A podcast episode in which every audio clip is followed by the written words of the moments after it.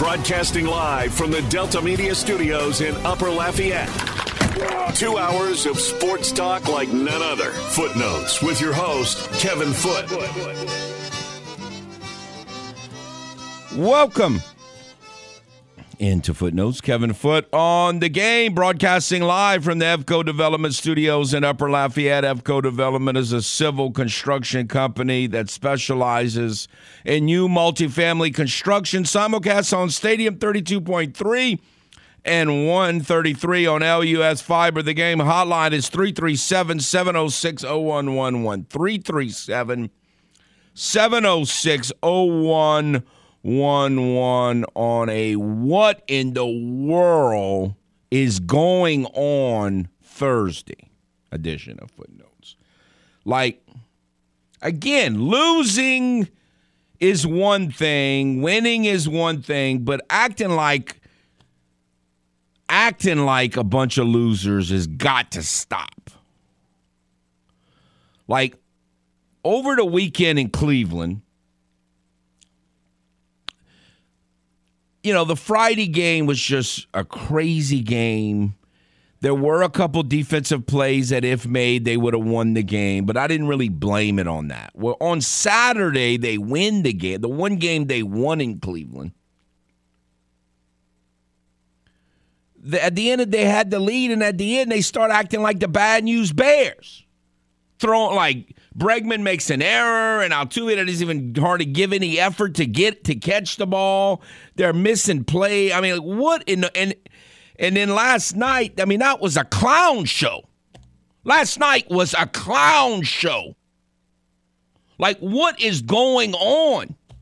All of a sudden, this team that has won as many games as anyone, they're they're going through this stretch where I mean, again, they look like the bad news Bears. Like all of a sudden, they don't know how to close out a game. I mean, it's one thing if you get lit. Like Bregman get Bregman tried to lose the game single-handedly last night. You're up four to one. You got a chance to deliver the coup de grace. I think it was runners on the corners. I don't think the bases were loaded. But anyway, you had a runner on third for sure and a runner on first for sure. One out. Just give me a sac fly. The game's probably over. And the game should be over anyway. And of course, what does he do? He grounds into a double play. And then in the ninth inning, they hit a routine ground ball right at him, and he throws the ball to Beaumont. Like, what was he doing? I mean, it's one thing to throw the ball in the dirt and the first baseman don't scoop it. Yao Ming couldn't have caught that ball. What was he doing? Like literally, I mean, it's like he was trying to throw it into the stands and he didn't throw it far enough. That was awful. I mean, I don't like errors, but that, that was worse than an error. Like you cannot make a throw that bad. I've never seen him make a throw that bad. Now I've seen him throw it up the line where you hold on to the ball too long and you yank it. That ball was, so, I mean, it's like he was trying to throw it to Beaumont. He didn't get enough on it. Awful. And then Ryan Pressly, he gets it, you know, he it should have been one out, nobody on, and then they give a, gives up a few hits, and then they hit a ball to him. I mean, you got to multi- throw to set first base. Pitchers don't know how to throw the bases, especially relief pitchers. And he, he doesn't even close to come close to throwing it. Just tries to throw it. Just throw it to first base, cat and get the second out. They scored a run. You still have the lead. It's two outs and nobody on. He tries to turn around and throw it to the plate. I don't even know did it make I don't even know if it made it to the batter's box. Like he, he I mean if you gave him the whole batter's box that he wouldn't have That cat would be terrible at curling. What was that? And then some kind of way, after all that bad news Bears junk, they, they, they get out of the inning with the game tied. Uh, Icky gets a leadoff single. Good job, Icky. Abreu gets a single. Lucky, but it was a single. And then you get runners on the corners. And one out, all you got to do is put the ball in play in the outfield and you win. So, guess who's up? I'm about get ready because I'm about to do something stupid is up.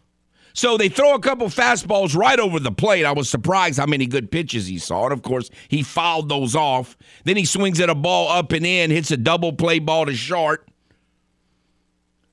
That's not what you need right there. You don't need a double play ball to short. So they come to the plate, they get it out. He should have been out at think he'd have been out by about a half a step, and it hits the guy in the helmet. I mean, I doubt it. I doubt it did him his head. You know, I doubt it he did any damage to his head because I don't know really what's going on in there anyway. Hits him in the head from behind. Now, I've said, not jokingly, it's just real. Like people have tried to explain icing in hockey, in offsides, in soccer to me, and I understand in principle, but I just can't grasp it in baseball, a sport that I know way, way better, I will never understand the interference call at first. I, I said the same thing on. I will morning. never understand it. It doesn't make any sense at all. And like, again, I, I, I was talking. I, I mentioned this to Raymond. Do people know that the right-handed batter like doesn't start on the baseline, like because you're in the right-handed batter's box and you have you can, and unless you took if you turn to your right, took a step like a robot, then turned around and ran up the baseline, then I guess you could be on the baseline the whole time. Other than that, you have to migrate your way over to the baseline as you're running up the base because by the way you're also trying to beat out a ground ball but i've uh, but i've seen interference call when the guy's right on the line yeah. like i don't understand the rule i don't either I'm i do not right think it you. makes any sense the rule i don't think so either and again it's like you're establishing your your own baseline they say too which Still doesn't make any sense to me. If they want to make it really like less complicated, which it's still, I don't know. You the, the still issue is that the the right-handed batter has to get over there.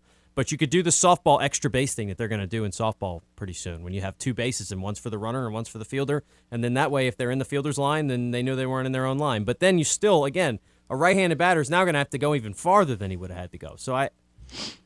I still think a good first baseman makes that play and they would have probably lost the game. Well, who knows? It would. I mean, that was clown show stuff. Like they've got to stop this. Like injuries are one thing. El Perro Grande's going to be out for another month or so. And again, I, I don't. Do I like it? No, I don't like when Astros, one of their best players, are out. But as long as he comes back, it, it shouldn't be that big of a deal. You know, that's part of it. Uh, you know, you just move you like, like they say, teamwork makes the dream work. I don't think it's mere coincidence. Some people will say it. I don't think it's mere coincidence that the second El Perro Grande went on the IL, Jose Abreu started hitting. By the way, does that count what he did last night? I said I wanted on this homestand, I wanted two Crawford boxes home runs. When you hit it over the track, over the Crawford boxes onto the train track, I don't know if that counts as one. We're going to have to get a ruling on that. That cat hit it on the train track. But there's been some long home runs hit it, men and made in the last week or so. Balls on the train track. It was um and again, in Cleveland, I know he hit two home runs in Cleveland, but he hit another one that went foul that was way farther than the two that he hit. Like he crushed it.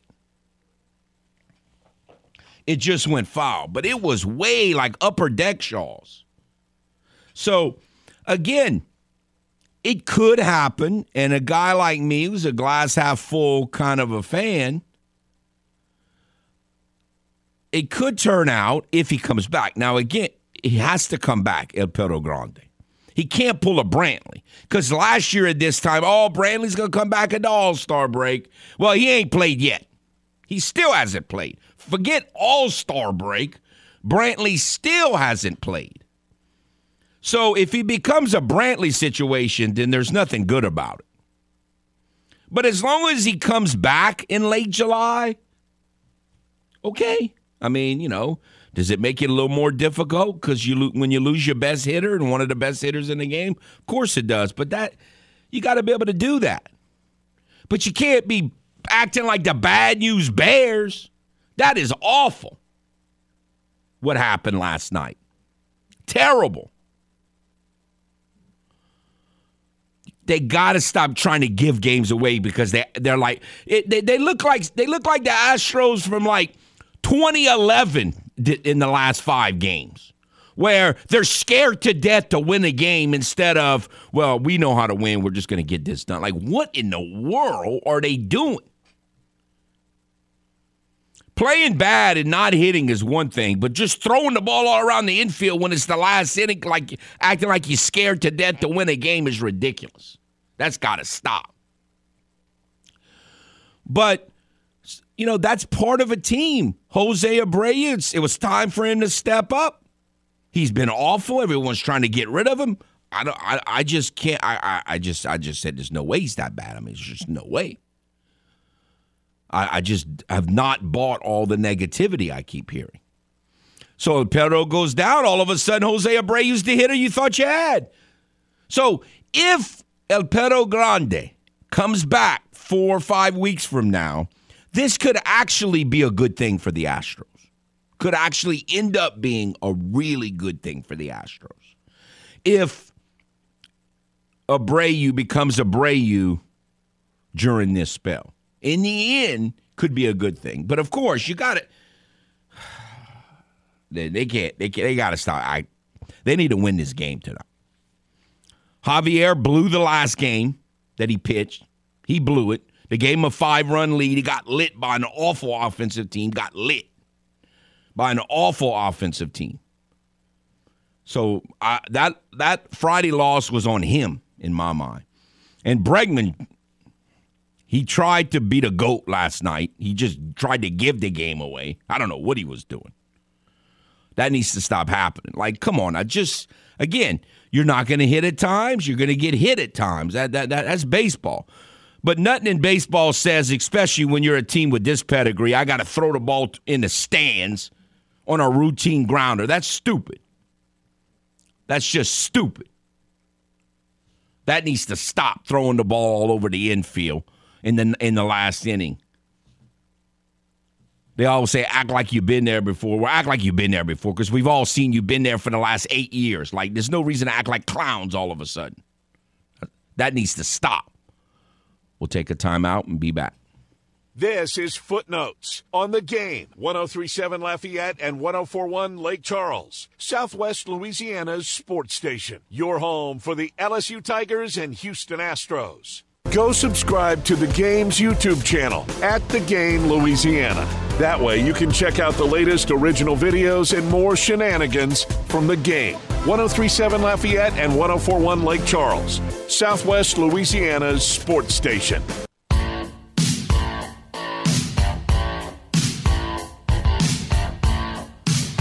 Welcome back to Footnotes. Kevin Foote on the game. The game hotline is 337 706 0111. 337 706 0111. We are um, obviously waiting the start of the College World Series in Omaha tomorrow. We are, the U.S. Open is going to be going on starting, well, I'm sure it's already started um, today. Well, it's on the Flake Coast, so has it actually started yet? It started at about 8:40, yes. Okay. Um before we get into the college football thing that we said we were going to talk about, I, I heard someone talking about this subject earlier. I talked about something that I never really got, even though theoretically I could understand it, but I've never really been able to grasp it betting on baseball has never made much sense to me. The whole idea of betting on golf just seems. Now, I know betting is so almost infinitely more intricate than what betting was, you know, my concept of betting 40 years ago. All of these. But betting on golf, it just seems like really fascinating almost. Like, I know we all think it used to drive me crazy, and I've said this before. When when Tiger was in his prime, everybody would you take Tiger over the field, and, and to me that just was a a total slap in the face to the game of golf. But I mean, there's probably forty or fifty guys that could win this tournament. Like we don't know, really. Now, Yeah. some are way better than others. I get it, but Right. I mean, it's similar to NASCAR betting, like uh, because you know even your favorites are still going to be plus 400, plus 500 type odds, es- especially at some of the super speedways that are more unpredictable. Maybe some of the different tracks. But I mean, you, you've got some pretty significant favorites, and like we haven't had any major upsets in the majors this year. Jon Rahm won, and Brooks Koepka won, and I think both of those guys were kind of in the top. So So you what you typically you bet them to finish to either win or finish like top ten or yeah, something. and I think, and look, I'm not, and I've told you too, I'm not really into the betting thing, but I know that that's a popular thing is to get, is to place guys in top 20 because that's also. You talk about yeah, it's very difficult to just pick the winner of the tournament. Even if you took Scotty Scheffler, the favorite, like yeah, there's a very good chance he doesn't win. But if you took guys in, you know, you then combine, oh, this guy to finish in the top 20, this guy to finish in the top 20, this guy to finish in the top 10, then you can kind of place things that are more strategic. So you might pick three guys like the old. Is it kind of like the old parlay? Like you would Yeah. pick, you know, five base, you know, football games, and if you hit all five, then you make money. Yeah, a lot of them are like that. You'll you'll pick, you know, let's say these three guys to all make the to all make the top twenty. You could even mix in a couple of like guys who are farther back just to make the cut. You could have that as well because in the U.S. Open, a ton of guys are going to get cut because the field is so big. Um, but I will say this: if you were to give me, I wouldn't just obviously if it was okay, Scotty Scheffler of the field or, or Brooks Koepka of the field, I would take the field. But if you gave me a combination of Scotty Scheffler, Brooks Koepka, Jon Rahm, and then maybe a couple other guys at the top like Justin Thomas and Max Homa or something like that, I might I I might just take those five guys because they're like Scheffler, Rahm, and Koepka are playing at a kind of a different level right now. Okay, so whoever that top three and top five are, those are who I'm rooting against. I'm rooting for everyone else. Okay, no then. Good Like who, who who are the three betting favorites? It's like It's, it's Scotty Scheffler, Brooks Koepka, and Jon Rahm. and Ron. Okay.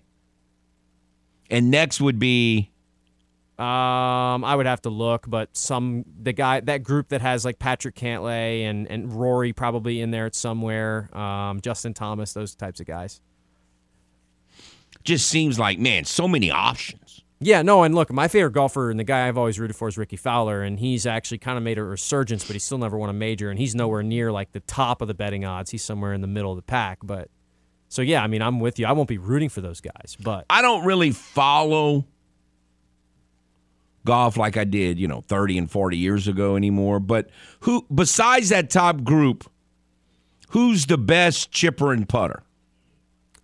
uh, Jordan Spieth's short game's really, really good. Now his But, putting is but maybe he don't hit it far enough, huh? No, well, and and he's always he's kind of been errant off the tee. Now he's hitting it a little straighter. The reports are that he's he's driving it a little better, but he doesn't have a ton of length. So I don't know. I- he- he- I don't feel very good about Jordan Spieth's chances. Now, the other the interesting thing is you talk about short game like S- Scotty Scheffler. The only question mark for him is putting because like tee to green, he's the best in the world and it's not close. But his putting's been very inconsistent. So well, if he- that's not good for the Open then. yeah, and we'll see. Now he's been hot and cold, so if he has a good week with the on the putting greens, he's going to be the favorite. But again, if he doesn't putt well, then yeah, you, you can lose this thing in a hurry.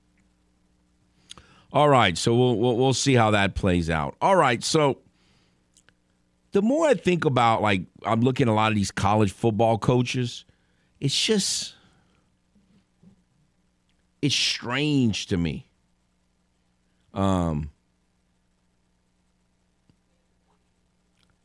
I kind of feel like some of the more underrated coaches when you look at some of these lists like coaches that I thought for sure I would consider like top 10, they have like rank 50 and stuff. Like 50. Like I, I it's it's kind of it's kind of strange, you know, how coaching careers in, in college football or um kind of being interpreted. Like last week in the NBA, Erik Spoelstra was a guy. He's still kind of young. He's got a couple titles. He hasn't coached as long as some of the other guys. And and, and Kirby Smart's kind of in that deal. Like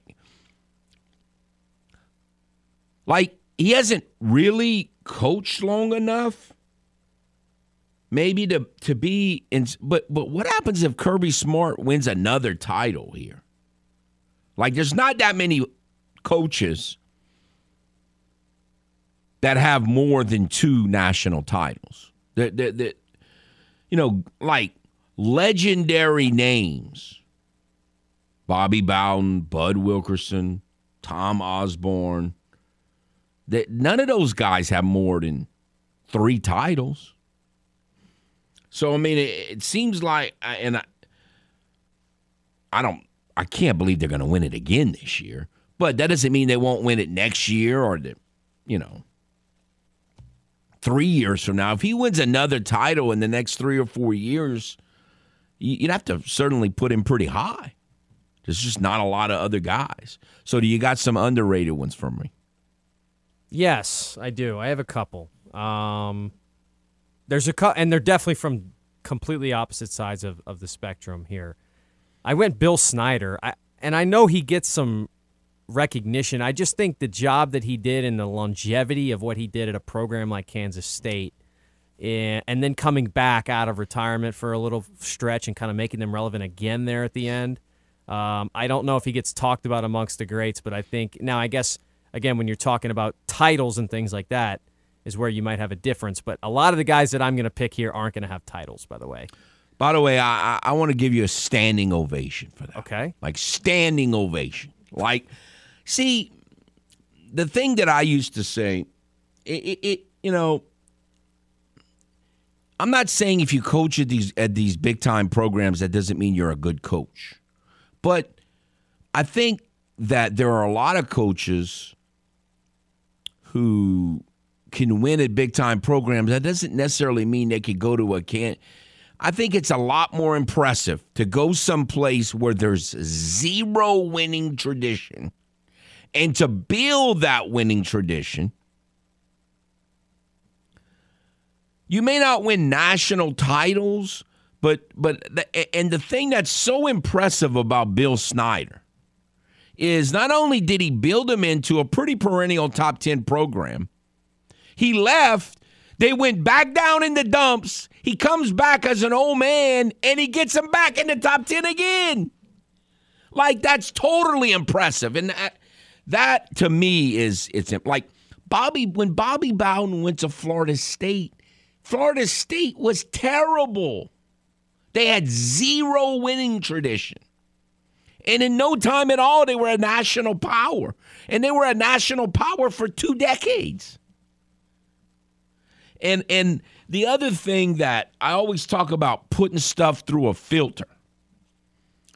If Bobby Bowden, if the current system of deciding a national title was around in Bobby Bowden's prime, I think he'd have five or six national titles. Because this was before your time, but for for years Florida State would lose one stupid game in September or August. You know, that's you know, it's just silly. And and then they'd be the best team in the country at the end of the year. Well, they got that one loss in August. Like you can't how can you win anything when you lose one game in August, you know? And at the end of the year, no one would want to play them. And they were the best. I mean, this happened at least three or four times, if not more. They'd lose one game early. They'd finish 11 and 1 and oh, they're great, but they lost that one game, so they they out. I mean, it's just stupid. And I'm t- I really think he'd have had 5 or 6 national titles if he was coaching in his prime under the current system. I will not argue with uh, all the Florida State love you gave there, but no, it is funny too, and I think like I mean, I, I grew up and knew about that era, but it is so funny to think back on the fact that we used to just vote on a champion. Like it, it's so far against the North American sports model that we have now. The idea of let's just play game and then not even okay, it's not even like the European soccer model where we're just going to play in the best records to champion things. we're just gonna play, and then we're gonna look at all the records, and then we're just gonna vote on who the best team was. And this dog team, and pony show. I mean, it was crazy, and we did that for what, like hundred years. Think about it. It's re- it's really out there. And then we have years where we have you know we have split titles, and because this publication had this team and this publication had that team, it's it's kind of funny. It's almost sacrilege now because of his disastrous NFL stint as a head coach. But Urban Meyer, to me, I mean, he's obviously an all American jerk. I mean, there's just no arguing about that. Like he is. Well, but but everyone worships Nick Saban. He's he's an all American jerk. I mean, um, Urban Meyer won big at three different programs. Like, and and two of them. Look, Florida is a you know a power program, tons of money and resources, and so is Ohio State. But but he he he didn't win national title at Utah, but he made him to a really good program. Like he he I think he's historically one of the top ten coaches ever. But I mean his his record is what one eighty seven and thirty two. He's got three national titles. Again, very few coaches have more than three national titles ever. And so, very few. And so, he's like tremendous, but he's got, he's like tarnished because he's a jerk. I mean, just, I mean, he's just, his NFL career is, is, is really messing him up. But I, I'm I'm we when you get to your one or two others that you have, but I, I'm I'm very impressed with your with your Bills. See, we don't agree on a lot of things, but the way we view college, I think, is very similar. So we agree on some things. We'll take a timeout and be back. This is Footnotes on the game. 1037 Lafayette and 1041 Lake Charles, Southwest Louisiana's sports station. Your home for the LSU Tigers and Houston Astros. This is Footnotes, live from the Evco Development Studios in Upper Lafayette on the game. 1037 Lafayette, 1041 Lake Charles, Southwest Louisiana's sports station.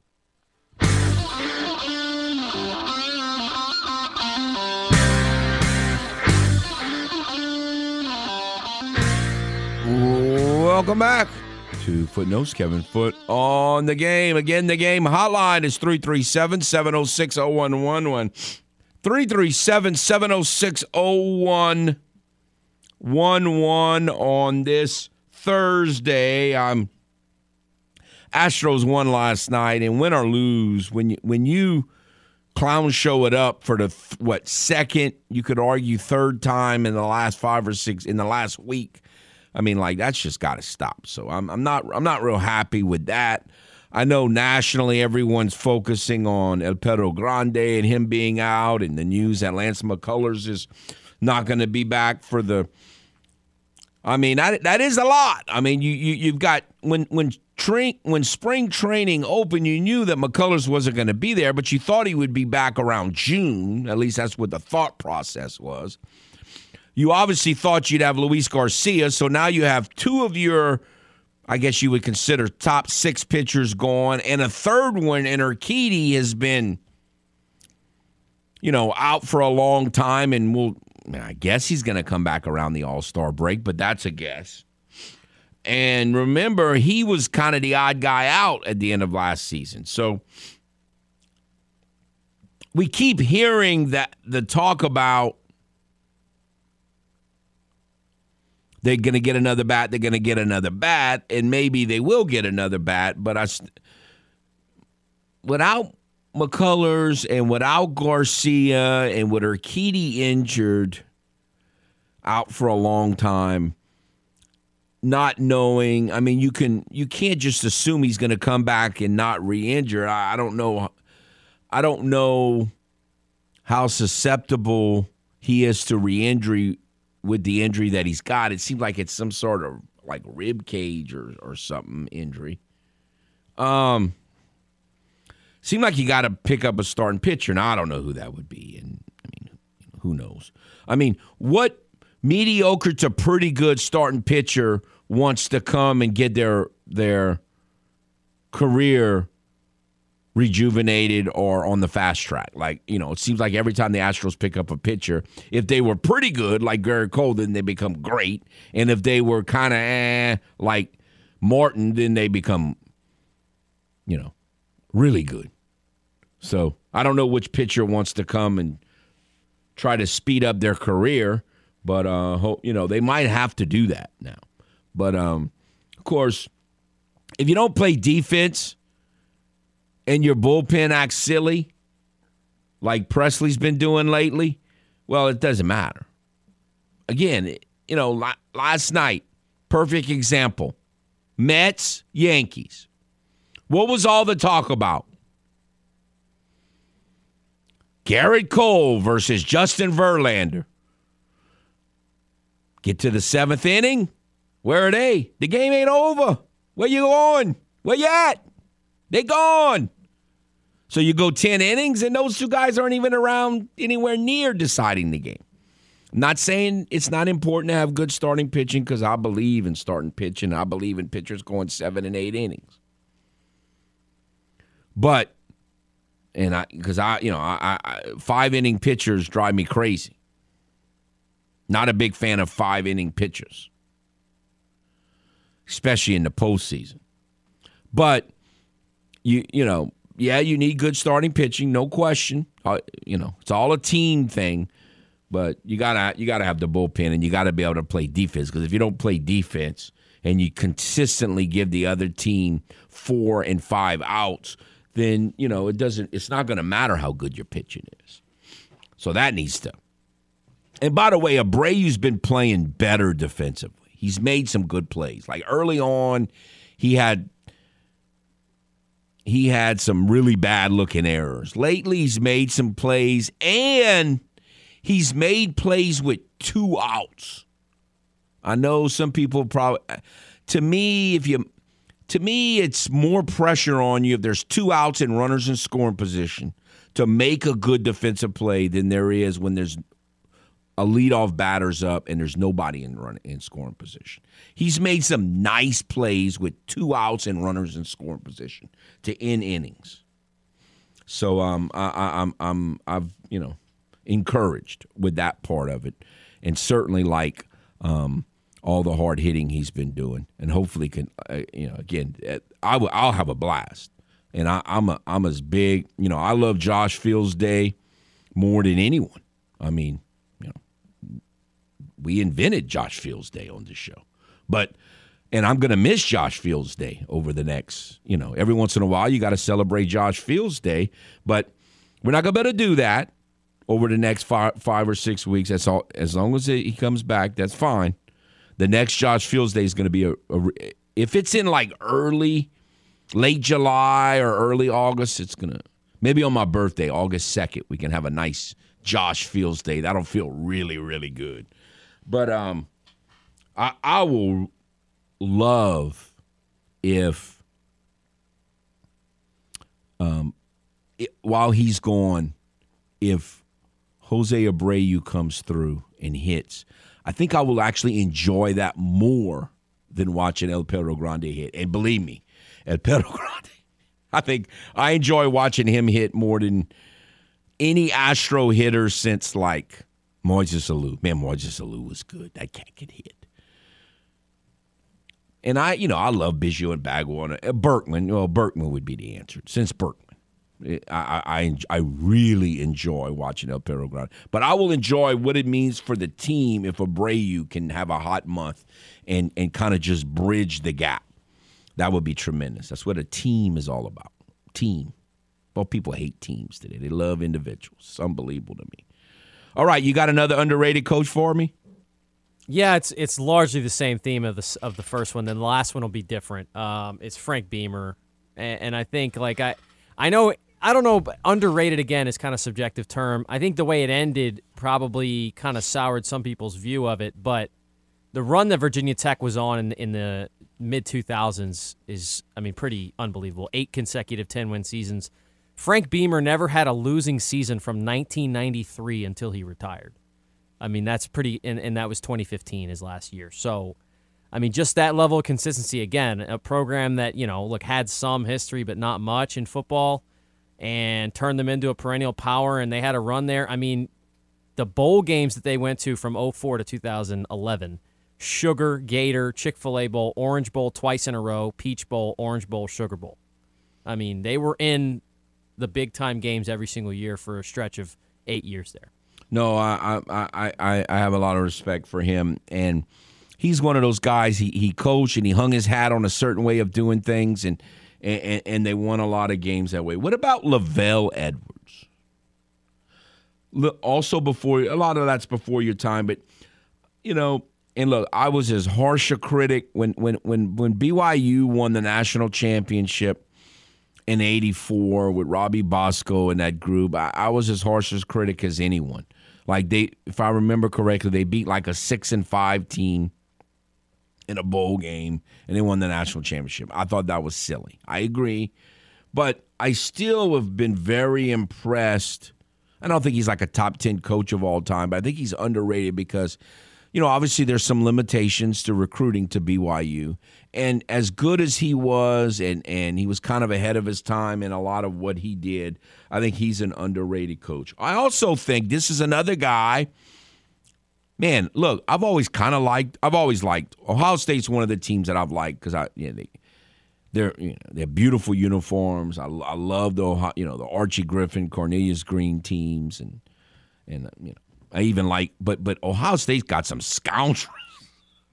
I mean, man, was our, our, our man Art Schlichter like Woody Hayes? I like, but that cat was something. Now Woody Hayes, he's credited with five, and Urban Meyer, who we just talked about, that cat, that cat was an All American jerk, and a lot of people.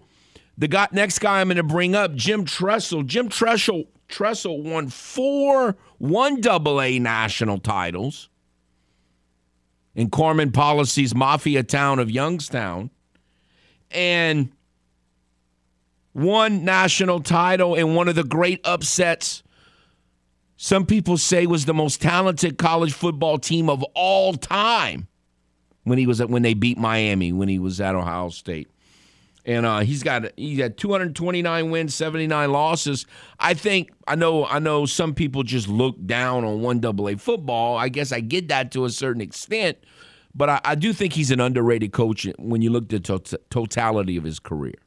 Yeah, no, and you mentioned kind of the history with Ohio State coaches. When you first search, which I did, Jim Tressel, you get an article called "The Five Biggest Scandals in His Ohio State Coaching Tenure." So yeah, no, there was always something going on at Ohio State off the field, but uh, man, sometimes on it, but him catch like to push the envelope. But they win. No, they, they, they, you know, and look, as a Saints fan, I got the ultimate appreciation for Ohio State, the history of that school. And look, I, I liked Woody Hayes, but I mean, he was something, that cat. Unbelievable. All right, we'll take a timeout and be back. This is Footnotes on the game. 1037 Lafayette and 1041 Lake Charles, Southwest Louisiana's sports station. Your home for the LSU Tigers and Houston Astros. Are you fluent in Footlish? Not to worry. We're here to help with the Footlish Dictionary. The Cheaters. Cheaters, the famed hated rival that beat the New Orleans Saints and others so many times in the 80s and 90s by cheating. Also known as the San Francisco 49ers. Now, back to the man with his very own language. Kevin Foote and Footnotes.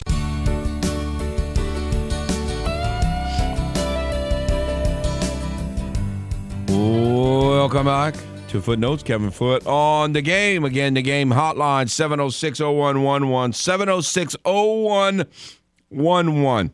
All right, tomorrow on the show, I'm going to do, we're going to do something that those of you who have been listening to me for a long time, we used to do. I don't know when was the last. I used to do this every year.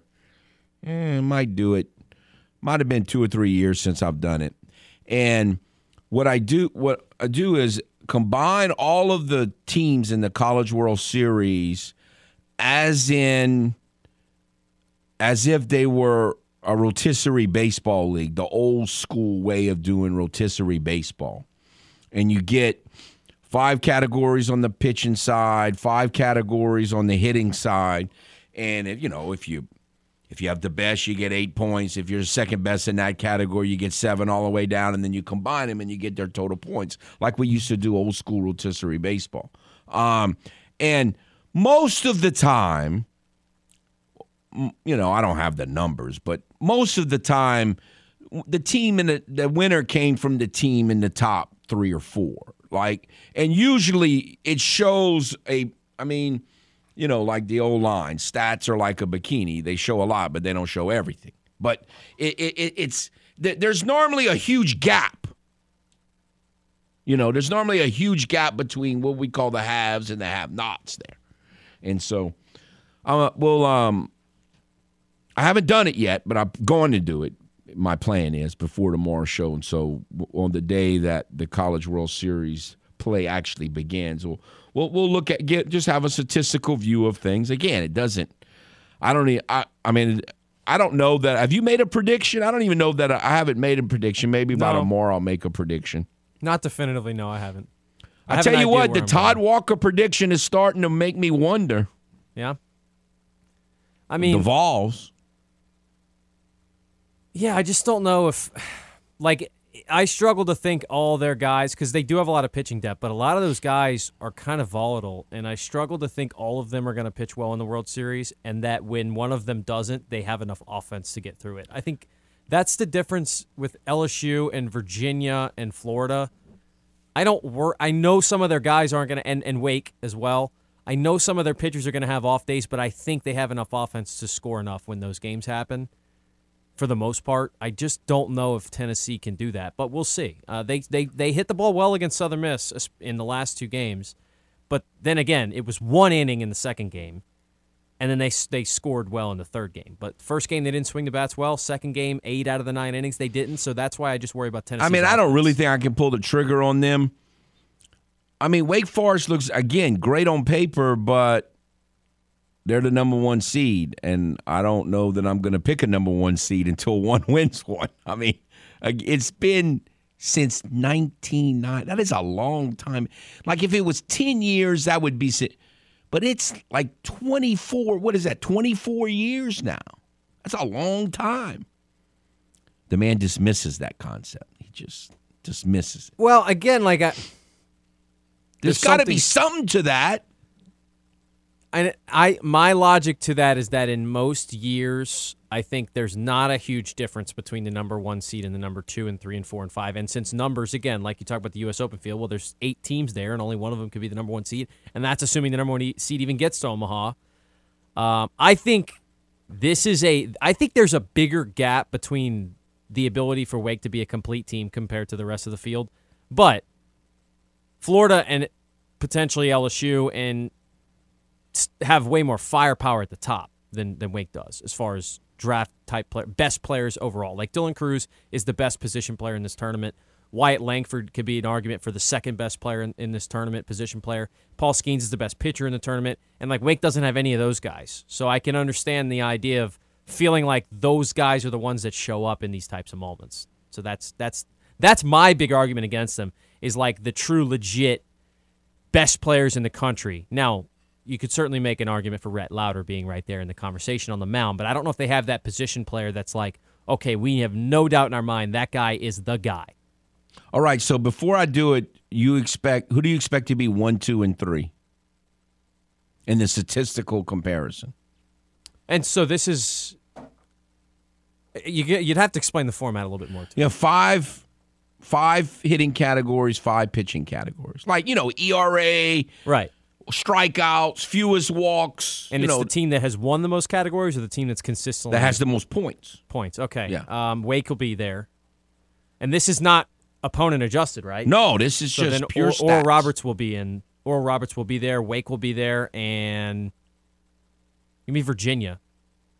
So you know, I Well- kind of think I I kind of think Wake Forest. It might be Florida over Virginia. yeah, I kind of think Wake Forest and Florida will be one and 2 I'll go Wake. I'm yeah, guessing. I'll go, I'll go Wake Forest one, Oral Roberts two, Florida three. Man, you think Oral Roberts will be that? The numbers are crazy, but again, that's not opponent adjusted. No, that that's fair. That's fair. Well, it'll be interesting to see for sure. I always enjoy doing it, so I don't think we did it last year. I hope things work out where I can do it again. One hour down, another hour to follow. Stay tuned. Broadcasting live from the Delta Media Studios in Upper Lafayette. Two hours of sports talk like none other. Footnotes with your host, Kevin Foote.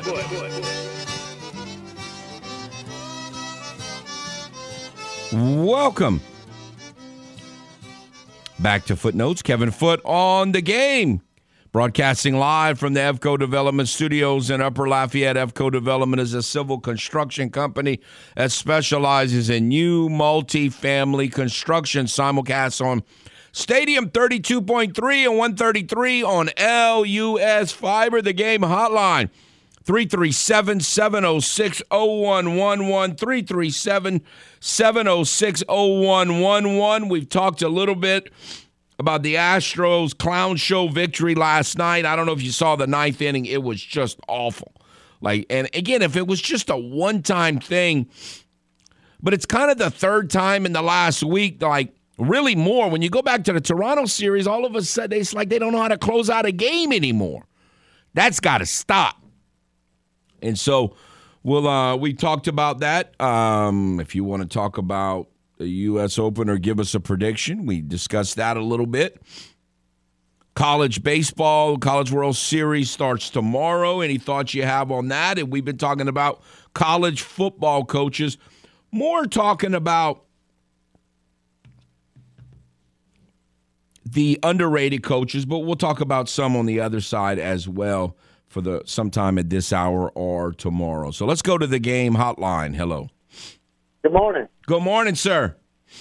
Kevin, you know, I want to uh, throw two comparisons at you. Now, you've got the U.S. Open starting this weekend, and over the, the history of the U.S. Open, I mean, most of all debate, well, it's the U.S. Open, I'm, I'm going to stick with that one.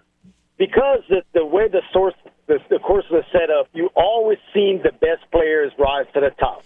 And it, it kind of like weeds out the players that are not the best. Is that correct? Theoretically, yes, sir. And it happens more often. Now, the analogy I'm going to give to you is the opposite when we're going to talk about college baseball World Series. Every year we go into this thing and we always talking about the top two or three teams. These are going to be the guys there. This is going to happen. How many times does that pan out? Not all. Well, I still think I got to think the majority of the time the team that wins it's in the top three favorites. You don't think? Not all. Well, Kevin, there might be one there, but there's there's going to be at least one or two surprises. They're going to be uh, they're going to win the first game, or it might even be two and zero. Now, now they might get two and zero, and get, get uh, the better team might come back beat them twice later on. But it happens every year. Every year it happens. We, always looking at the after the first week. Oh God, I didn't think they'd be two and zero. Man, you know what I mean? And, and it it does happen. I don't know why. I can't explain it. Maybe because it's just baseball. Well, yeah, baseball has a lot to do with it, no question. And again, it's a. I think this ballpark is unlike most ballparks that they play at, and we talked about that a few days ago. I mean, I think pitching. I think it'd be uh, teams that just win with a bunch of homers. I mean, they have to earn it a little more than uh, than than all the little cheap homers they got during the season.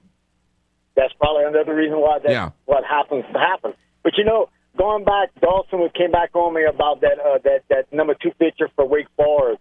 And Dawson, I'm not saying he's not good, you know, but as a freshman, he was really horrific. And I, the, the problem with him was his last year, basically in between his ears, you know, he didn't have the mental uh, capacity, or he would just, you know, couldn't handle the big situation. Well, I saw that that, that reflection in the mirror, what he was looking at uh, in the super regional think I'm just telling you, he's got good talent. But if it's be whoever's going to be when he pitches in front of that big stage, he is gonna. He's not gonna have a good game. I just something I saw about that kid. Well, it, will be interesting. Yeah, we will see. And we'll see, Bella. Y'all have a good day. And theoretically, if they both win, he'll pitch against LSU. Theoretically, right? Yeah, no, they Wake's done a little bit since they have so many options. It hasn't quite been like concrete um, but the theoretically, yes, that's the theory. It'll make it. It'll make. It'll make it interesting. You know, again, whether it's a popcorn park or a park where you really have to crush it to get it out, you still don't want to walk people. And so I, I, still think staying away from the walks and making teams earn their runs and not give it to them with walks and wild pitches and hit batsmen, the freebies as coach Dags always talks about. Uh, I think it's is is going to be important, and and that's really the only thing that's keeping me. Like you say, well, why wouldn't you pick LSU? It's because they just they've done too much of that, given the freebie stuff. I mean, I just think it's going to be a lot harder in Omaha if they give up too many freebies, too many hit batsmen, too many walks, and um, it's going to be it's going to be harder to overcome that than than than it was in you know just normal games, especially in home games. So and, and in other popcorn parks around the SEC. So I we'll see how it plays out. No, I I, I think it's going to be a fascinating college World Series because of what we talked about yesterday. You have some powerhouse favorites with enormous talent. You have the ultimate Cinderella in, a, in an Oral Roberts or 4C. And then you got the surge late hot team like TCU. Uh, and then you got, you know, the old veteran, you know, Stanford. I don't know how many times they've been to the World Series, but it's been a lot of times. Um, and so you've got a good cross section of different teams that kind of you could kind of make an argument for. It, you know, that that makes it fun. I think I, I think it's going to be should be a great tournament. We'll see how it goes. Now, what have we been talking a lot about over the last two weeks? We haven't even done it yet. Have you heard or done it yet? What's the weather going to be like? Um, I'll check. Omaha, you know, it's dry, and I think it's typically dry heat, but usually you don't have a ton of rain right. in Omaha. That's a good um, thing. So let me get you an updated forecast there. Looks okay. Saturday we got 60% chance of rain, so might have to dodge that. But Friday uh, is going to be fine, 10%. Sunday's 20%. Early next week, Monday, Tuesday, Wednesday, all 20% or less. So maybe have to dodge some stuff on Saturday with LSU potentially. That's what I was going to say with of LSU course, playing. Yeah. Here we go. But again. again, I mean, you know, rain showers in Omaha from typical College World Series stuff, you know, you, you should be fine. Even if it rains on Saturday, you should be able to get those. Not the same as guess. South Louisiana or Miami. Right, right. So that's fair.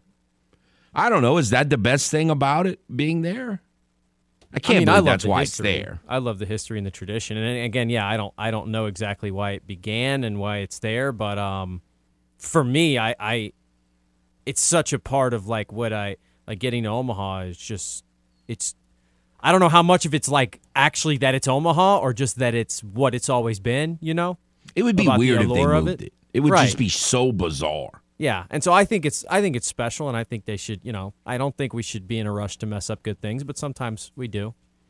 Because um, the in, on the softball side, it's not been quite like that. I mean, it's I mean it's Oklahoma City now, but it wasn't not that long ago. It was in Oklahoma City, and so that's kind of yeah. And I know, which I mean, by the way, Jordy Bahl made it official that she's going to Nebraska, which I think everyone kind of knew, yeah. but she did make that official. Um, but I know a lot of people complain about the fact that it's in Oklahoma City, and, and obviously, it, again, it's it's. I don't know if it. I don't think Oklahoma's dynasty began because the softball World Series went to Oklahoma City, but it is something that every year they get a huge presence there because it's so close. And Oklahoma State, same thing. They're always really really good, and so you always have kind of a home field thing. Whereas Omaha, you know, I mean, what Creighton is over there, but you know, and they've had a good baseball program, but it's not the same where you have this team that's in Omaha that goes every year.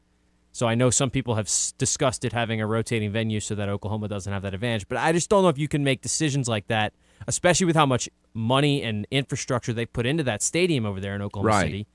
No, if you make a decision think, about a current climate of a sport, you know what I mean? I wouldn't. I wouldn't think they would want. To, I know. I wouldn't think they would do that. That that that would be surprising. It again, I like this relative central location of it because you do have teams coming from California fairly often, or Asia, or Arizona, you know, the Southwest fairly often. So, and then you also have teams coming, you know, from, you know, the, the East Coast, the Atlantic. So you got, and then, you know, obviously the SEC is a huge player in it. as is the Big 12. And so to have it centrally located, but more in the South, the northern teams aren't, you know, everyone, you know, Michigan was good for years and made it. But no, I, I think those locations are pretty, make, make sense. It's kind of like at the high school level, kind of narrowing it down to Louisiana. I always said that the the perfect thing would be in a perfect world we would build this giant infrastructure, this gi- giant facility somewhere between Opelousas and Alexandria, and just play all the state tournaments there. You know, it, it's perfect. It would be perfectly located, kind of in the middle, where you could get to it from forty nine and ten, and um, so like I, I like the location of it. All right, let's go back to the game hotline. Hello. Hey, Mr. Tom here. Hey, how you doing? Did you see that I'm clown show ninth inning last night? What was that? No, I, missed it. What happened? Oh, first they up four to one against the Nationals. The first Oh, pi- the first batter to hit a routine ground ball to to Bregman. He decides he thinks he's like in the shot put event or something. He tries to throw the ball in the stands. He threw it so far over Abreu's head it was unbelievable. So then they give up Mm. a couple of hits and they hit it to Pressly instead of just going to first and getting it, make it two outs and let the run score and no two outs, nobody on, and just he tries to pivot and throw to the plate. He he throws it like. 12 feet too far to the right in the ground, gives them another run, and then they tie the game. It was just clown show stuff. Oh, I mean, I, I I was busy last night, so I'm probably glad I didn't. Oh, that was bad. Oh, But they won. They, they ended up some kind of way they won because, um, the Nationals are really bad. well, they're why. struggling. They weren't really bad like a week and a half ago, but they've hardly Oh, won yeah. any games since. So I hope the Astros can get another win tonight, and then uh, let they can get hot all they want after that. Yeah, that would be nice. But you know, I'm calling you to point out a flaw in the in the College World Series. I'm talking about it on the gambling end. If you if you bet all eight of these teams and you bet them appropriately, you win money. you can bet them all, and you bet them appropriately. Now, what do you Money. mean by appropriately? In other words, you put Well, a little bit more words, on the uh, better Wake teams. Forest is, right. Wake Forest is plus 380, so you'd have to bet more on Wake Forest, LSU, and two and uh, and Florida. But but the other teams are well over a thousand to one. So you know, if you got lucky or you had a luck, if you bet ten dollars to win on every one of them, you probably will win money. I think you win money on all of them if you bet them all.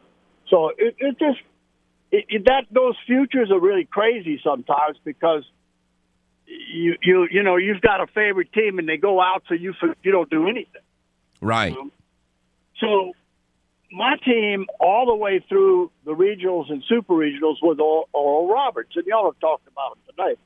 They they could simply they could hit the ball. That's plain and simple. They they could be up eight runs and lose. They could be up down eight runs and win. I mean, it's crazy. So remember when in 2015 when Coastal went there and everybody said, "Oh, Coastal, they can't win. They're the eighth seed and all that stuff." Well, turns out Coastal had a rubber arm pitcher. You remember the guy pitched about 900 innings. Yeah. And and if, if that happens in the College World Series, if you've done that and you've got a pitcher that can pitch many innings for you, I don't care who you are, you can win. And and and the uh, the discussion about Wake Forest, these guys are good. I don't care what conference they're in. And if you under undervalue them, and we have to see Wake Forest with Ty Floyd as a pitcher and their number two, which is really their number one, we're going to be in trouble unless we score some runs. And it's as simple as that. No, I, th- I, th- I think you're very correct. It'll be interesting. I think a lot of us are going to probably even even in the supers didn't watch Oral Roberts, so it'll be fun to watch them play. Oh, that'll be fun. TCU can whack the ball. They're there too. And Virginia's one of the best ERA in hitting teams in the country. And Florida, they're good, but they could get beat by Virginia. Simple as that. They could get beat. It's going to be It's lots of be fun. A good, a good series. A, eight really good teams in this series. All righty, enjoy it, sir. Thank you very much, Kevin. We'll be back. This is Footnotes on the game 1037 Lafayette and 1041 Lake Charles, Southwest Louisiana's sports station. Your home for the LSU Tigers and Houston Astros. Are you fluent in Footlish? Not to worry, we're here to help with the Footlish Dictionary. Medicine season. Medicine season. Noun. A season in which a college or professional sports team suffers a disappointing season due to injuries or fluky incidents. Also known as paying the piper. Now, back to the man with his very own language. Kevin Foote and Footnotes on the game. 1037 Lafayette and 1041 Lake Charles, Southwest Louisiana's sports station.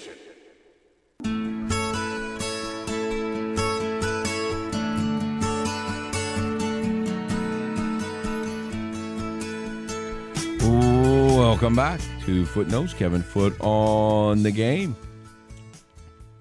Game hotline is 706 0111, 706 0111 on this Thursday. Well, Mr. Tom brought up an interesting concept because I've often thought, and and again, I don't, I'm, I am asking more than I'm saying because I don't, I don't gamble, so I don't understand a lot of the intricacies of it. But I've often thought, like over the last 10 years, say, the Punks have won a lot of games.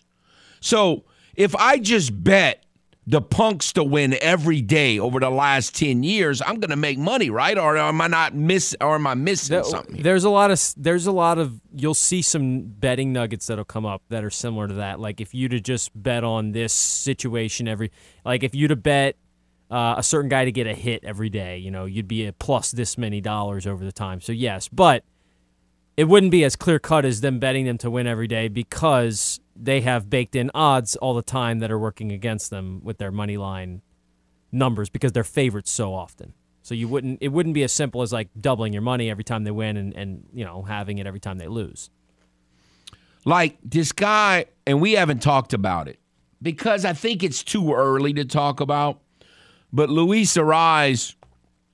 Well, also he went about 0 for 9 in his last three games. So he's oh, he did. Like, he's in the 370s now. Yeah. So, but like, morning. if someone, like, if you just could you bet like for him to get a hit every day, like you just said? I, I think you could. It, and again, not all. I don't think all sports books operate the same way, but I think in certain situations you can you could do something like that. Um, I don't know if it's always if it would always be an option for you, like depending on if the team was prominent or not. But I, I like you, to get odds on the, on um like a parlay the Astros second baseman and center fielder for doing something goofy, and every time they do something oh, goofy, yeah. I could win money. Can you do that? I don't think so. I don't. I mean, I don't think like that. But like he, like in other words, there's a safe way to do it. Yeah, hedging, I guess, is kind of the term. I or I don't know. I don't know if that would be the appropriate term there, but um, yeah, putting money in different pools. I don't know if what he said. again, I think that all depends on the odds that are available at the time, and and like, I don't know enough about it, kind of like you, to give a firm opinion on it. But um, what I do know about sports, like they typically find a way to know that the odds are not going to be in your favor. So I don't know if it would exactly. Yeah, it seems like you, it's one of those deals where no matter how you slice it, you're not going to win all that often. And if you did, it would probably be a very marginal minimal amount because of how much risk you have. Like again, the seven bets you placed on all the teams that didn't win, you wouldn't get any payout from. So, I, I anyway, I don't know. Just an interesting concept. But there's got to be somebody that does that, that picks a team at the beginning of the season in Major League Baseball and bets them every day. I mean, it's got to. I would think, but I, I don't. I don't know how that would come out. All right, so um, we talked a little college football coaches uh, in week two of our footnote summer project, and I want to talk about some of the one we talked about some of the underrated ones, and I think we picked some good ones. I got one more. Oh, one more. Okay, I'm Chris listening. Petersen. I'm sorry, Chris Petersen. Uh, I'm not as high on him, but go ahead. Yeah, so I, you know, and I had a couple layers to this. I do think there is a misconception about Chris Petersen's dynasty, so to speak, in within the Mountain West at Boise State because he didn't begin that. Dan Hawkins kind of started that with, uh, and even Dirk Koetter before that, um, when Boise State's football program started being so good. Uh, Dirk Koetter had a couple 10 win seasons. Hawkins then took them. They had 12, uh, 13, and 11 wins back to back to back before taking a dip. Petersen takes over and goes 13 and 0 in his first year. But then it's, I mean, it really is an unbelievable run. They win double digit games for the next seven straight seasons. Uh, he actually has a not so great year in his final year there. Um, but then he goes to Washington and has tremendous success there, brings them to three straight New Year's Six bowl games. So I think the ability to do it at both Boise State and Washington, another guy who doesn't and isn't as popular around here, obviously because he did it in the West Coast and in the Midwest in, in Boise and, in, and then up in Washington. Um, but but what he did with Washington, I think, was pretty impressive. And of course, he retired kind of early and just kind of was one of those guys who said he was burnt out from being a college football coach and everything that that, that entails. I think a lot of people have wondered if he would get back into it at some point, but um, I think just a little bit of underappreciated the consistent dominance. I think there. I think I think that's fair. I, I, I definitely do. Um, you know, there are a couple guys that later went on to the were known more as NFL guys. Now I don't I wouldn't put them necessarily in a in a Chris Petersen category, but that that were coaches and had tremendous success. And we know them as NFL guys, but if you look at their college, Don Coryell, Air Coryell, he didn't coach in college long, but his record was he coached at San Diego State, like just like the Chargers, where he was the coach. He, his record was 127 and 24. like, you know, he, he wasn't like winning national championships at San Diego State, but won a lot of games. Sid Gillman, who's known as this offensive genius guy from the AFL era, he was 81 and 19 as a college football coach. So it's just funny how you know, we don't even think about those guys as college football coaches, but they had incredible runs. And, you know, more, way more famously, Jimmy Johnson's another one, known to a lot of people as an NFL coach because he coached in the NFL so long. But he was 80, 81 and 34 and coached at Oklahoma State and in Miami and won a lot of games and coached some great teams. I don't know where you put those kind of guys in an overall list. Um, the other guy that I really struggle with, not necessarily that you like him because he's not real likable for a lot of people, and I get that. How do you, where do you put Steve Spurrier historically? Yeah, no, he's he's somewhat of a similar guy in comparison to some of the ones that we talked about earlier in, in Bill Snyder and and um, Frank Beamer, but a little bit different perspective on the types of it's in the SEC too. So I think we all we automatically think differently about SEC coaches. Um, but I mean, he's he's certainly up there. And again, is another guy. I wonder if the way it ended changes people's perceptions of it. Right, because well. like he he earned really good marks for winning at a program that was in a football school early on in his career, and then he went to a.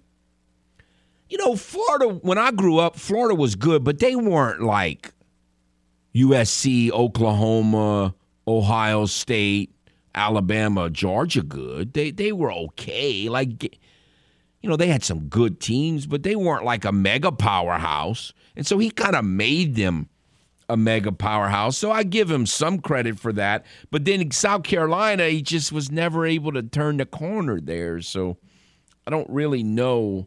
But I still was 228 89 with multiple national championships. Yeah, and, and, South Carolina, he did. I mean, the three straight 11 win seasons. The, I think the the big thing there is none of those. They never made it to the big time bowl games. It was two Capital One bowls and an Outback Bowl, which you know are not bottom tier, but they never got to a sugar or uh, you know anything like that, which is kind of surprising, even given when you look at the fact that they were consistently winning double digit games in that stretch. Um, but yeah, and then it obviously it ended rough at South Carolina, and I but I and so I always think like even Urban Meyer right now has got a different there's he never had a downward trajectory as a college coach. Now his NFL thing is a different story. Yeah, but that somewhat could be the same about Chris Petersen. He doesn't have this downward spiral. Um, Frank Beamer kind of had it right, like kind of had it, it. It didn't get horrible there, but it got not great at the end. And Steve Spurrier, I mean, ultimately, what he got fired, right? So that that that that changes the overall kind of legacy there. Do you put Bob Stoops ahead of both of those guys, Beamer and, and Spurrier? Where do you put him? I think he's I think he's right there. I think he's slightly ahead of him.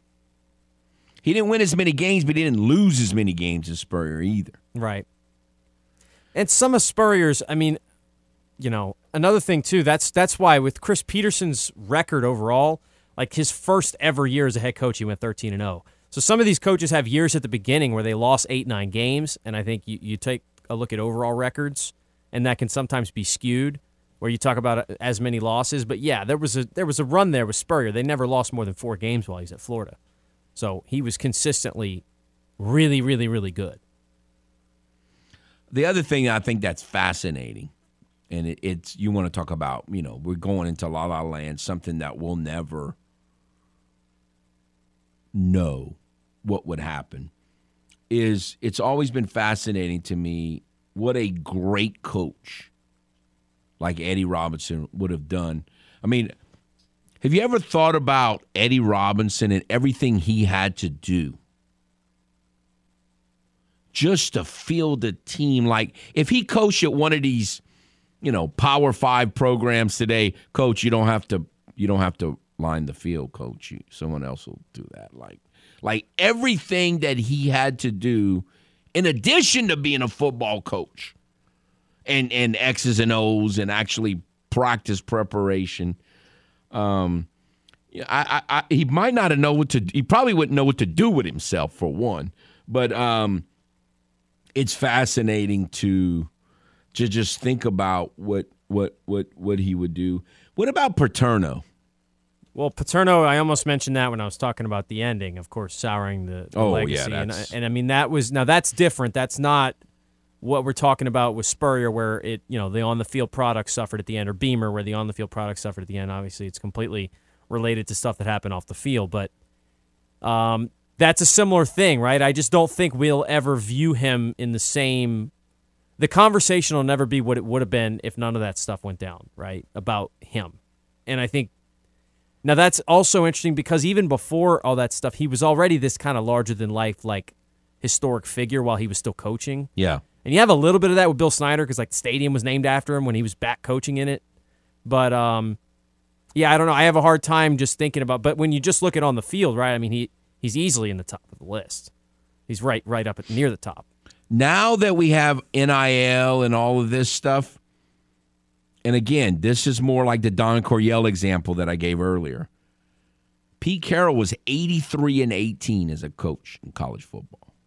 Now that everything that kind of put a asterisk next to his name is now legal, does that change anybody's perception of him? And he also gets a different kind of view from some of these guys because he went and was successful in the NFL. And a lot of these guys that were great college coaches but didn't work in the NFL, now he's the opposite end of that. He was really good in college and went to the NFL and was really good in the NFL and, and really still is, in my opinion. Yeah. So I mean, what he what they did last year. Oh yeah. Now I think I think maybe what they did was not as good as we thought because we didn't realize that maybe Russell Wilson was not what we quite thought he was, you know, his line at the end there. And they, you know, they kind of knew more than we did, but very, very fascinating. All right, we'll take a timeout and be back. This is Footnotes on the game. 1037 Lafayette and 1041 Lake Charles, Southwest Louisiana's sports station. Your home for the LSU Tigers and Houston Astros. This is Footnotes, live from the EVCO Development Studios in Upper Lafayette on the game. 1037 Lafayette, 1041 Lake Charles, Southwest Louisiana's sports station.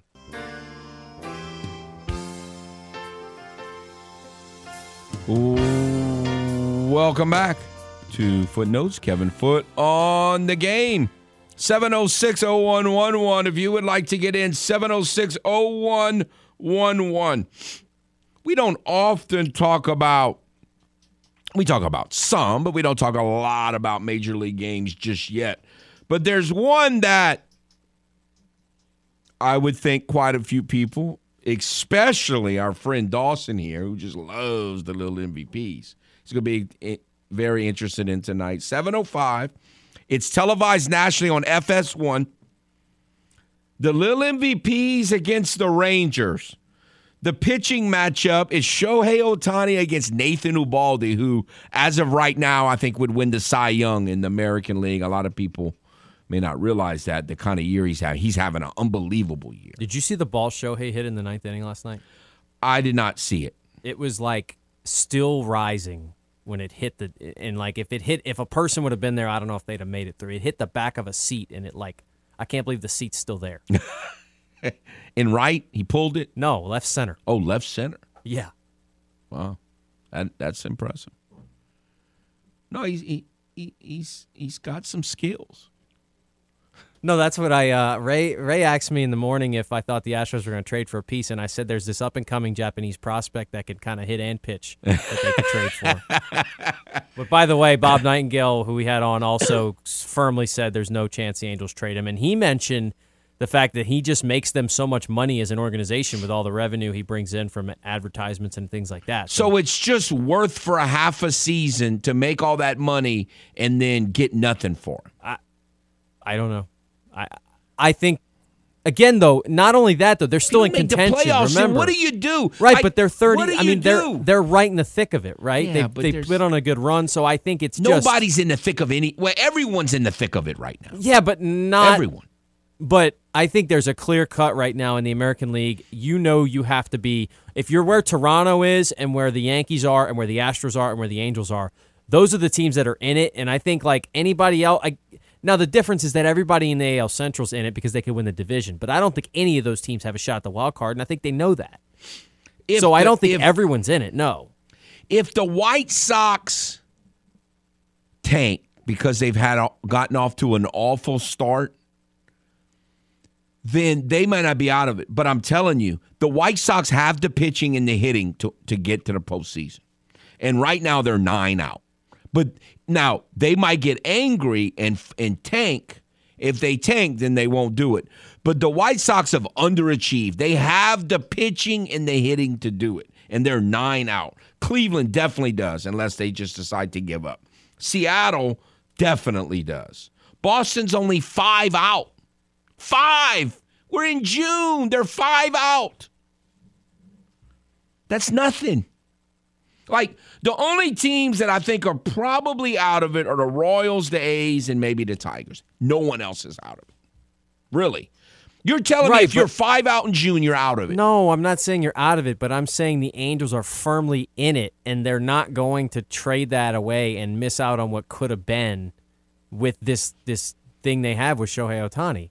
Like again, this is this is different from having like a Justin Verlander last season down the stretch, and you're going, well, we're probably out of it. He's a veteran guy. Let's just try and get what we can for him. Like this is a franchise changing piece that again the, the the price they would get for him wouldn't even be a full price because it would be at a discounted rental rate. And I just don't think that it's now worth- again. I get that. Um, no, I, I'm just wondering what are they going to do as an organization if they don't make the playoffs, which I don't think they're going to make the playoffs, and and then he just goes to the punks for six hundred million. Then my approach would be trade Trout and start over, if that's what happens. But they'll be able to make that decision. The only way I think they get in is if you know, if you believe in conspiracies, which I don't believe in. Like like baseball just really want like baseball wants him to make the playoff them to make the playoffs in the worst way possible. But they're not bad. like bad. if they're ever gonna cheat, this is the opportunity to do it. They really do have some pieces though, and they're not bad. And I don't think they're as they're bad. Not now, terrible. If, look, they're if. Rendon is becomes you know first of all if he gets back on the field, which he is now, he's healthy again. He's starting in my fantasy team, so we'll well, we'll see if that works out. But if you get Rendon back and he's somewhat of the player he used to be, the lineup's pretty good as we've discussed. And now with Ohtani at the top of the rotation, Reid Detmers, they have a couple other guys, Patrick Sandoval, like they have some guys. So oh, no, they're not terrible. I'm not saying they're terrible. I'm saying I don't think it's like this far fetched idea that they could make the wild cards. Like I don't think that's really out there at all. Again, look, if the Astros keep having the injury concerns they have and the Yankees have the concern they have, like I think the Angels have just as much a chance as those teams do to win the wild card. I really do. And and again, now there's extra spots, so like You don't have to be the next best team outside of the division winners. The man loves the little MVP. It's so funny. It's just bizarre to me to love the little MVPs that much. I'm just, just telling you. No, I just want to see Trout and Ohtani on that stage, and I'd like to see the I'm investment. Not, I know, I agree. I'm just not so sure, unless they tank, that they have a better chance of making the playoffs than the. I think the White Sox have a better chance in them. Right I would, now. I would, if if we were betting on that, I would take the Angels over the White Sox. I just, I'm telling, I just, I. I cannot believe how bad Seattle's playing. I do not believe they're going to do this for the rest of the year. I just do not believe that. But if I was a fan of the little MVPs, I think I would want to trade them. But I do get the point that you're not going to get that much for him. Like they might be saying, just the publicity he gives us and all the money you make for him is not worth the pretty good haul you're going to get. But man, if you don't resign him, I mean, your franchise is in trouble at that point. Like you're almost having to start. I just, I'm not into starting over. I just don't like that. Well, we did it. I mean, I mean, you get through it. Yeah, I mean, you get through it. I'm, you know, I was a fan and I wanted to. I wanted to win every game. I didn't stop. I get it. I just, oh man, I would be. Of course, again, if you if all you're in it to do is watch one player be this great player and go, ooh, where he's going to win the MVP, I guess. I mean, I'm in. You're the, the one who wants to win every game, but you want the Angels to just trade their best player and not win any games. And you said if you were a fan, you would want them to trade their way and not win any games. I mean, I don't know. I, I think I would rather them trade him and try. And now, again, unless I get, if I get, if it, let's just say if I could guarantee you, which you can't do, we're just talking hypothetically here. If I can guarantee you that I could get two starting pitchers that would help me win next season, like guys that would be in the starting rotation, that's not worth it to set up your, your rotation for the future when you've had no pitching for the last decade. That's not worth it to not make the playoffs just to make money. Again, I understand it's a money making business, but right where you but are, that's, that's so not worth it. Subjective of saying who those guys are going to be, and that you could get that, and that those guys would be in your rotation. I mean, if, yeah, if you look, if they want to trade you. If they, if, if they want to put a package together that's a three team trade that includes Zach Gallen and Nathan Eovaldi, then sure, take it. But like I, I don't, you know, I don't think you're gonna. Who's gonna give you two legit frontline starters? I'm not saying superstars. I'm saying guys that you think are going to be in your rotation for the next five. Well, again, my the Angels' rotation's actually a lot better now than it's been in a long time. They certainly could use a couple more guys, yes, but I don't know. That's again when you trade them away, you're you're saying you get two, but you're taking one out plus a hit. You're basically trading away two players. So you have to get, in my opinion, you have to get back more than two players. You have to get more than just two no, no, I'm not saying guys. I know that would be the whole getting trade. just those yeah. two pitchers, but yeah, part of the package yes. would be two guys are going to be in my. I, I believe are going to be in my rotation. I think that's another reason it'd be so hard to trade him. His value is different than any guy you've ever traded well, before. All of that is true. Players. All of that is absolutely true. I, oh man. Again, I'm not trying to get him to Houston. I'm just saying if I'm the little MVPs, I I just don't think not. I, I don't enjoy not making the playoffs for that long. I don't know why they enjoy it so much, but they seem to. We'll take a timeout and be back. This is Footnotes on the game. 1037 Lafayette and 1041 Lake Charles, Southwest Louisiana's sports station. Your home for the LSU Tigers and Houston Astros. Do you ever wonder what kind of coach Foote would have been? When they hit it to you and you're in the major leagues, you catch the ball. That's the way that works. Yeah, he may be better suited for talking sports than coaching them. Back to footnotes on the game. 1037 Lafayette and 1041 Lake Charles, Southwest Louisiana's sports station.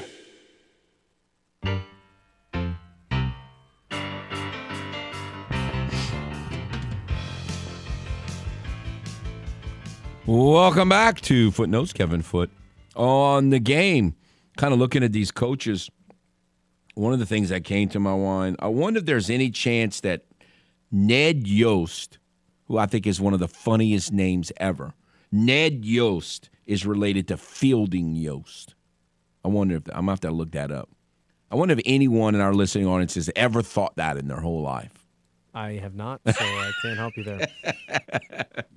Ned Yost and Fielding Yost. I tell you what, Ned Yost. They, I don't know if was. I guess Ned Yost was this bad with some of his Royals teams, but man, they are really bad. They lost again last night.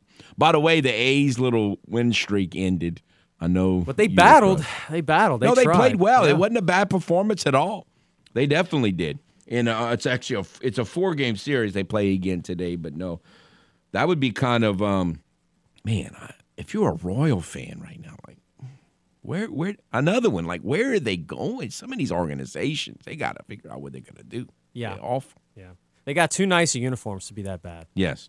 Um, by the way, the U.S. Open got underway. For all the talk, it's oh, it's great weather. It's not U.S. Open because it's great weather. It's like really cloudy and ugly in Los Angeles this morning, and um, not like not this sunny, beautiful day that you know. And they're still making too many birdies. Still. Um. So I originally, yeah, and I told you that off air. I think a lot of that was because the first, and I forgot the first hole's a par five, so a lot of guys are birdieing one, but we haven't seen. There's only a couple guys that have gotten out further than that. Um, Wu is two under, and the amateur Morales is three under through eight holes. So an amateur currently leading the U.S. Open by a full shot, two shots ahead of third place.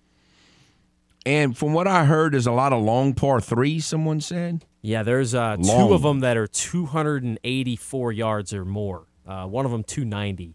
So that's insane, um, and not even something even in U.S. Opens that you usually see. In addition to that, there's both ends of it. There's a par three that is one of the shortest in the history of golf, and depending on tee placement and pin placement, could play as short as 78 yards this week.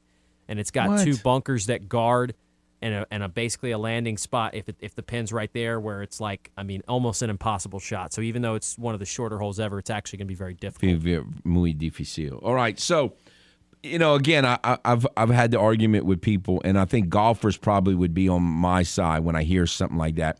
Like a lot of some people don't like the fact that baseball parks are all different. Like they want them to be more like basketball and football, where everybody essentially plays on the same field. I think it's cool, and I think golf, like golf course, if you're a golfer, then you have to side with me on that issue. Well, yeah, I mean, well, in golf it's impossible to make two the same, right? But I think I love Tal's Hill too. I wish it never went away. But you wouldn't want them to be the same. no, yeah, right, exactly. Yeah, it'd be boring. Yes. if all the courses were the same, just like if all the baseball parks were the same. So we'll see what happens um, on there. So um, I don't know if you're an Astro fan. I guess you got to pull for the little MVPs. I mean, it's kind of I don't ever really pull for either team, the little MVPs or the Rangers. Um, the Astros are now, even though they really haven't played that well and they're kind of beat up, the, the Rangers haven't been winning a whole lot either. And so the Astros are only three and a half back. So I guess if the Astros can win, I don't know. I mean, they, we'll see. Hopefully, Javier pitches better than he did last his his last out. He had been pitching really well. His last outing was was pas bon. Um, they've got to. Uh, he only went five innings, and they had to pull him because he was getting lit by the by the Guardians lineup, which is one of the worst in baseball. Um, you know, I guess if if the Astros could win and the little MVPs could win, and they're only two and a half back, you know, I guess that's what I'd have to pull for today, and and it could happen. Um, the bottom line is though, no one's been hitting the ball day. I mean, no one. Like he's had a strange career. I mean, I remember that the Astros hit like three home runs off of him once in an inning, I think it was, and and and yet now he's like this dominant pitcher. It's way too early to talk about Cy Youngs, but again, if the season ended today, I think he'd win the Cy Young. So it'll be interesting to see how they stretch. It is. It has been a weird career. do what. He was a reliever at a certain times. Yeah, oh, yeah, he's had a strange And then He's one of those guys that on any given day could be completely dominant, but you just never know what you're going to get on. him. But he's put he's done well this year. All right, y'all have a nice day.